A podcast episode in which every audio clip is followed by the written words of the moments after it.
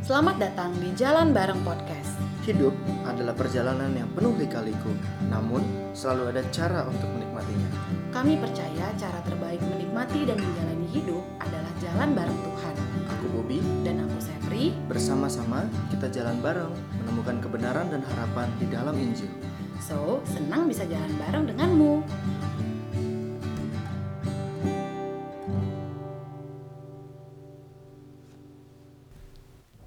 Hai guys, Halo. ya kali ini kita kembali lagi di episode baru Jalan Bareng. Kali ini kita akan membahas topik yang sederhana tapi susah untuk dilakukan. Yang akan kita beri judul, Susah amat ya bersyukur tuh.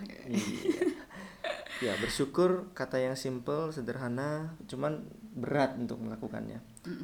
Kalau kamu sendiri tuh eh, ada nggak alasan yang paling sering membuat kamu gampang bersyukur atau kayak kondisi-kondisi tertentu yang bikin kamu tuh cenderung lebih mudah untuk bersyukur? Apa contohnya? Contohnya yang paling dekat ya dengan kehidupan sehari-hari aku sih kalau tanggalnya udah mulai menuju bulan-bulan akhir tuh. Maksudnya? Tandanya udah mulai gajian. Oh iya. Oke. Di situlah sudah Ini mulai relatable ya Iya. untuk para karyawan karyawati. Atau kalau dulu waktu di rumah sakit, kalau udah mau turun uang jaga, uh, itu Eh, kayak betul. mudah sekali untuk bersyukur gitu mudah ya. banget bersyukur. Mulai ah ada untuk cicilan. Hmm. Oh, Kamu ini ya rakyat cicilan ya. iya kita masih nyicil, Bu. Terus? Ya, ada lagi untuk ada untuk bisa nabung, ada untuk investasi kecil-kecilan. Ya, seneng waktu udah tanggal 30, 31 dan jadi gampang. gampang banget untuk bersyukur. Hmm. Kalau kamu apa? Aku kurang lebih sama sih ya kalau gampang bersyukur tuh kalau anak-anak sehat. Hmm. Eh, atau kalau kamu tahu ya Kamu mama banget ya Iya, iya. alasannya. ya? atau ini tahu eh, ini pasti relate sama ibu-ibu aku yakin kalau anaknya mau makan Oh, buh iya, itu betul, sih betul, gampang betul. banget aku bersyukur sih kalau mereka makannya lahap tiga kali sehari apa yang aku masak mereka makan wah gampang banget aku langsung Hmm. cenghar gitu kayaknya untuk bersyukur tuh kayak wah effortless banget gitu atau kalau aku satu lagi sih kalau misalnya di TV ngeliat yang sedih-sedih gitu yang Hmm. kesian ya kamu tau lah ya iya, definisinya iya. aku susah sih ngedefinisiinnya ya kayak gitu kadang ngeliat yang kurang beruntung gitu aku jadi mudah bersyukur atau kayak waktu dulu misalnya pas jaga di rumah sakit gitu eh, ngeliat pasien yang gangguan ginjal abis itu jadi harus cuci darah Iya. dua tiga kali seminggu itu membuat aku kayak ampun aku bersyukur loh aku punya dua ginjal kecil tapi dia berfungsi dengan baik gitu. Dan semua organ-organ tubuh aku tuh berfungsi dengan baik loh setiap hari masih bisa ngirup oksigen paru-paru aku bisa berfungsi dengan baik kayak gitu-gitu. Jadi ya intinya sih dua hal itu sih kalau aku temuin. Yang pertama either kita bersyukur karena dapat sesuatu Iya. Atau yang kedua bersyukur ketika kita ngelihat mungkin sesuatu atau kondisi atau orang yang kurang beruntung dibandingkan Dibandingkan kita, kita. sehingga kita jadinya wah aku bersyukur banget nih dengan kondisiku sekarang dan yang mana kedua hal itu sebenarnya nggak salah sih menurutku ya kayak Setuju. dan memang harus kan kayak Iya. setiap hari ya harus bersyukur mengucap syukur kepada Tuhan untuk hal-hal yang dari hal sederhana gitu bahkan matahari bersinar udara yang segar gitu kan kita harus syukuri ya nah tapi kalau menurut kamu gimana Aku pikir ada dua kelemahan ya dari cara pandang seperti yang kita tadi sebutkan itu. Yang pertama, sesuatu yang tadinya kita dapat itu nggak ada lagi, kita jadi nggak bersyukur. Misalnya telat gajian, Hmm. kita jadi nggak bersyukur. Ah, kok bulan ini telat sih gitu. Hmm. Tahu? eh, itu potongannya banyak ya ya potongannya banyak. Harusnya sih itu udah, tau- udah tahu dari awal. iya ya, waktu waktu sesuatu itu hilang, kita jadi nggak bersyukur lagi. Hmm. Karena kita takut mungkin. Hmm. Kemudian yang kedua, kalau misalnya hal yang eh, yang tadi kamu bilang kalau melihat orang kurang dari kita, kita jadi bersyukur karena kondisi kita better than them gitu. Mm-mm.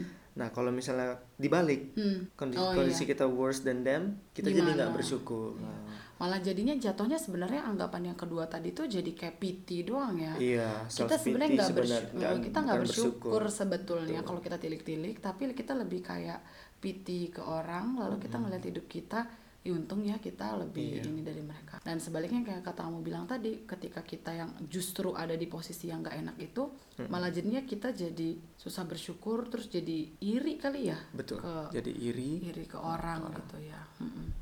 Nah, kalau kalau di firman Tuhan sendiri eh, satu ayat yang tentang bersyukur tuh kan dari 1 Tesalonika 5 18 itu ya.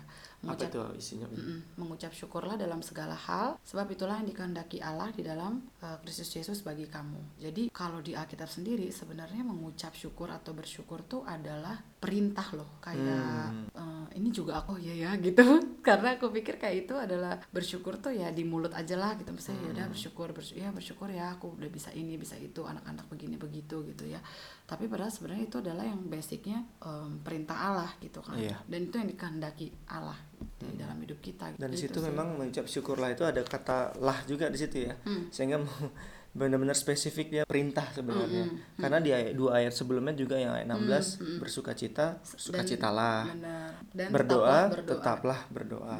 Which mean ya ini perintah yang aku pikir prioritas mungkin Iya, dalam benar. kehidupan kita ya. Hmm, benar. Sehingga ya salah satu yang yang sedang kita bahas ini tentang mengucap syukur tadi. Menarik loh Pi. Di 1 Tesalonika 5:18 tadi mengucap syukur itu kata yang dipakai di sana itu oleh Paulus menggunakan eukaristeo. Hmm, Nah, eukaristeo itu kalau kita Sering tahu ya sering dengar ada ek- ekaristi, ekaristi itu kan perjamuan di setiap hari Minggu itu istilah Hmm. Sakramen gitu ya. Hmm. sakramen perjamuan. Dan eukaristi ini kita juga eh, dapat kata charity Hmm. dari situ ada unsur kata eukaristeo juga. Nah, jadi Ekaristeo itu sebenarnya ternyata artinya adalah Give thanks eh, dan di tadi di- kita baca bahwa give thanksnya dalam segala hal atau in all circumstances. hmm, Nah, dan contoh Eukaristio yang paling paling paling paling paling indah itu adalah di dalam Injil. hmm, Waktu Kristus di malam terakhir sebelum dia mati, bayangin ya orang sebelum dia mau mati hmm. dan dia tahu dia bakal mati. dan dia bakal dia tahu dia bakal mati, dia melakukan Eukaristio, yaitu bersama dengan 12 muridnya. Hmm, Dia melakukan perjamuan malam terakhir dan dia melakukan perjamuan memecah roti, dia mengucap berkat. Kemudian eh, menuang anggur dalam cawan yang dia kemudian disebutkan di Matius 26, dia mengucap syukur untuk hal itu. Dan kata yang dipakai juga sama Eukaristio. Dan dia mengucap syukur ini dalam artian mengucap syukur in the face of horror ya. Hmm, karena in the upcoming hours dia akan mati ya dia akan menyerahkan hidupnya untuk kita bukan untuk orang Kristen saja tapi untuk seluruh dunia dan aku pikir mengucap syukur yang dengan cara seperti itu atau dengan circumstances seperti itu susah, ya susah ya benar. Ya. Itu kayaknya ini deh kondisi tersulit yang bisa dihadapi oleh seorang manusia untuk bisa tetap bersyukur nggak sih? iya Kayak dia bersyukur di tengah eh, rencana, maksudnya dia mau mati, Mm-mm. dan itu pun bukan karena dirinya gitu. Dia Iya. kan sebenarnya mati bukan karena dosanya dia kan, Iya. tapi dia menanggung dosa seluruh dunia gitu. dunia Dan sebelum itu datang, dia tetap ber, Mengucap tadi syukur. ya perjamuan makan loh, Iya. makan dan di tengahnya dia masih bersyukur dengan Iya. mengucap syukur dan membagikan itu kepada murid-muridnya itu kayak Iya. sesuatu yang apalagi sih gitu ya yang yang bisa terberat dialami Nggak masuk manusia. akal sih. Iya benar. Masuk. biasanya kita makan-makan tuh biasanya kalau ada mengucap syukur karena promote Hmm, ya hmm, kita ada pesta, ada, ada sesuatu pesta, yang ada akan sesuatu yang- dirayakan ya. Ini dia ini mau mau kematian. mati masa makan-makan Iya benar, dia merayakan Ya. kematian. Tapi sebenarnya yang dia rayakan Kan itu adalah setelahnya Benar. the future hope Mm-mm. waktu kita, waktu dia tahu bahwa kematian ini akan menebus Iya benar. manusia yang dia ciptakan manusia yang dia kasihi Iya. indah banget ya Iya indah banget sih itu kayak ya ampun kayak mem, itu ala, ketika kita tahu Kristus mengucap syukur untuk hal tersebut iya. itu membuat semua alasan aku bersyukur tuh jadi remeh-temeh banget Iya. sih. Kayak karena Kristus sudah eh, terlebih dulu ngasih teladan, Teladan mengucap syukur yang dalam yang tadi kamu deep. bilang face of horror ya. Iya. The, the deepest level of iya benar. Circumstances di mana dia bisa give thanks. Iya Iya. benar sih. Kemudian di aku per- aku baca di Desiring God Pi ada lima kondisi ya. Ada lima D dalam bahasa Inggris yang membuat uh, circumstances itu susah untuk kita mengucap syukur. Yaitu ada discouragement disappointment disease disaster terakhir adalah death.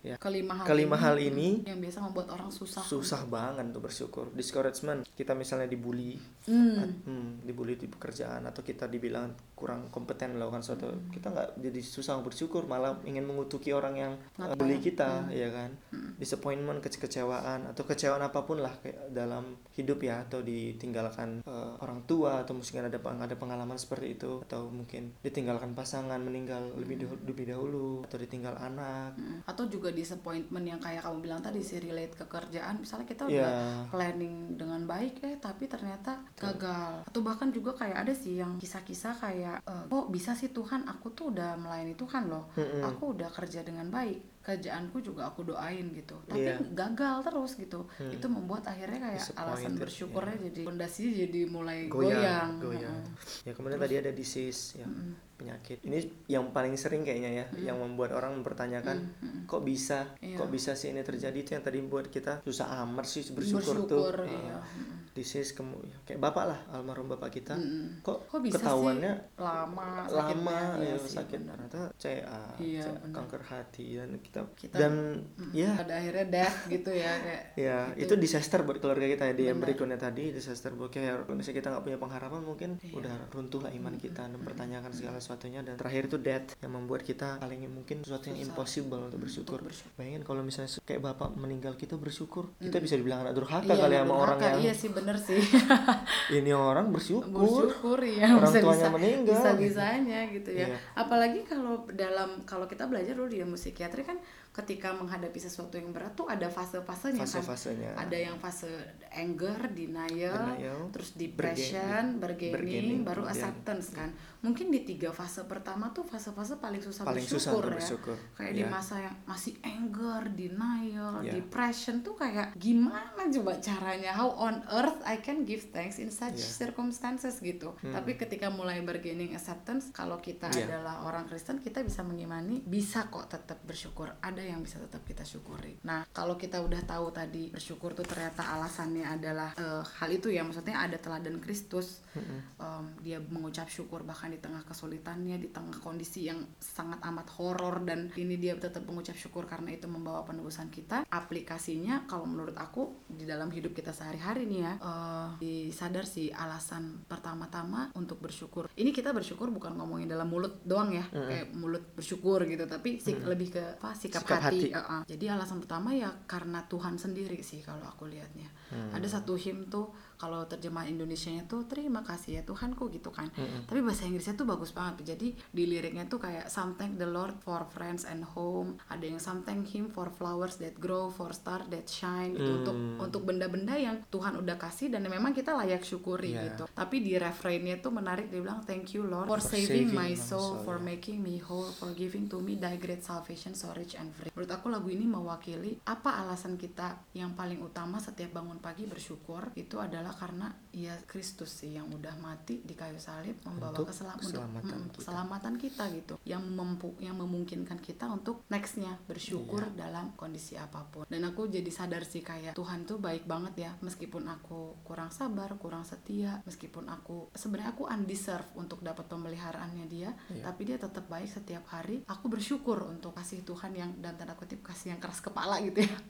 Dan kesabarannya. Itu mungkin yang dari aku aplikasi yang pertama kali ya kalau dari kamu gimana? Yang kedua, waktu kita menyadari bahwa Kristus sudah memberikan teladan mengucap syukur yang fundamental, hmm yaitu bahkan di, di hadapan kematian, aku sih merasa waktu kita menghadapi yang 5D tadi, oh iya di tengah-tengah uh, circumstances tadi, kita bisa mengucap syukur karena kita tahu bahwa Tuhan akan menolong kita untuk mengucap syukur. hmm Karena ada sahabat yang akan selalu menemang- menemani kita sih. Hmm, Ya Kristus di dalam kudus yang ada dalam hati kita Iya, yang akan men- menjaga kita bukan menjaga kita dari circumstances itu supaya tidak terjadi Ah iya itu Tapi- kayaknya penting tuh untuk kita pahami um, ya. Iya, menjaga kita supaya kita bisa through it safely gitu. Ah iya, kayak Mazmur 23 ya. Ya, waktu kita mungkin itu lembah kekelaman buat kita, tapi kita tahu ada gembala baik yang selalu menemani kita.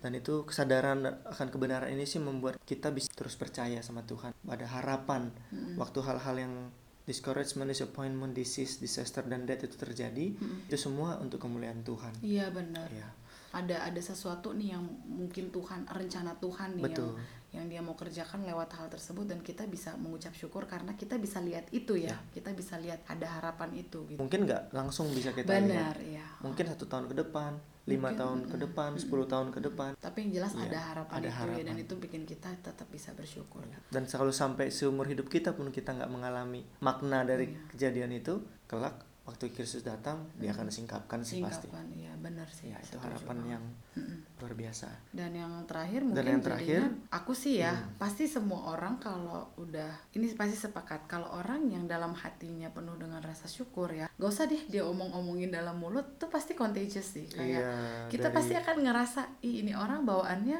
moodnya ba- bagus terus Bagus ya terus, gitu. Kayak kok dia tetap bisa calm and collected ya waktu ada masalah atau ada apa tuh dia unshakable banget ininya kondisinya.